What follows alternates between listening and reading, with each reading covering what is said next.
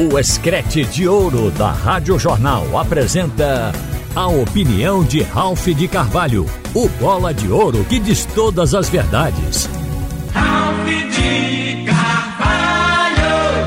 Minha gente, a CBF admitiu o erro grave, clamoroso, absurdo no jogo do Corinthians com o Grêmio naquele 4 a 4 cometido pelo árbitro Wilton Pereira Sampaio.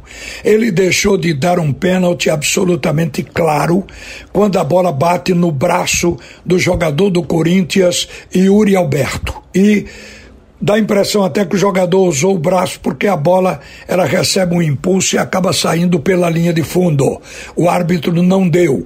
O juiz errou por isso e por não estar cumprindo a recomendação da comissão de arbitragem com relação ao seu posicionamento dentro de campo.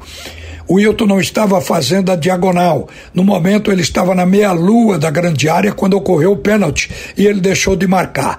O VAR discutiu o lance, chamou para revisão e lá houve também desentendimento entre os participantes. O VAR tinha o cara que comandava e mais dois assistentes, três pessoas discutindo o lance. Eu cheguei a ouvir porque hoje pela manhã a Rádio Jornal colocou o áudio no ar que foi liberado pela CBF, o áudio da discussão do VAR, e a gente via quando um assistente dizia para o chefe do VAR de que a bola tocou na mão e o braço estava muito fora do corpo, mas ele dizia: o jogador não teve intenção, ele até tentou tirar o braço, e não houve isso. E depois, no fim, o Emerson chama o juiz do jogo e diz: Wilton pode prosseguir porque foi tudo normal. Este VAR atrapalhou mais do que ajudou. Em toda parte do mundo, o VAR está sendo uma ferramenta importante que está sendo usada para que haja justiça, legalidade nos jogos de futebol. Aqui no Brasil, o VAR tem acrescentado dúvidas e confusões, como aconteceu neste jogo. Se o pênalti tem sido dado, provavelmente o Grêmio viesse a vencer a partida por 5 a 4.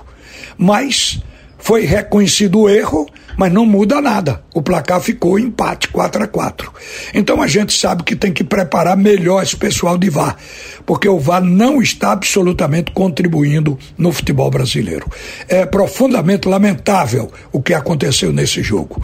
Mas voltando para as questões aqui de Pernambuco, desde ontem que a gente sabe que todo o esforço desenvolvido pelo desembargador Silvio Neves Batista Filho, querendo consenso para destravar o Santa Cruz, porque o Santa Cruz chegou a um impasse tal que internamente nada se resolve.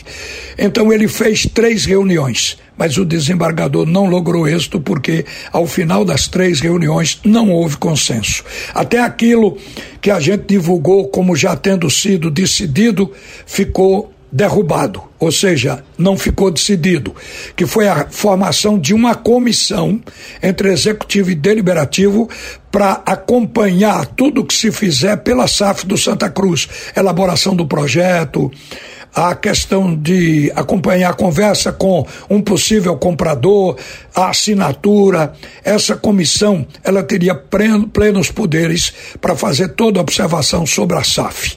Ela não vai mais funcionar o Santa Cruz elegeu que brigar é melhor e eles vão continuar brigando. O que significa dizer que a partir de agora, por este impasse, por não haver acordo em nada dentro do clube, tudo vai ser decidido na justiça comum. E quando a questão chegar na mão da justiça, não vai ter mais essa ideia de buscar consenso, vai ser determinação da justiça. A justiça vai exarar um parecer e que tem que ser cumprido. E isso, gente, se não for cumprido, pode dar até intervenção no Santa Cruz e ter que ser nomeado um interventor, que pode ser o vice-presidente ou pode ser outra pessoa, de acordo com a legislação. O Santa Cruz se colocou nessa posição. Isso chama limite máximo, quando não se tem nenhum entendimento. E também é profundamente lamentável. O Santa fica na mão da justiça porque não tem outro caminho para decidir qualquer coisa na vida tricolor. Uma boa tarde, minha gente. E vamos voltar para Alexandre Costa no comando do assunto é futebol. Você ouviu a opinião de Ralph de Carvalho, o bola de ouro que diz todas as verdades.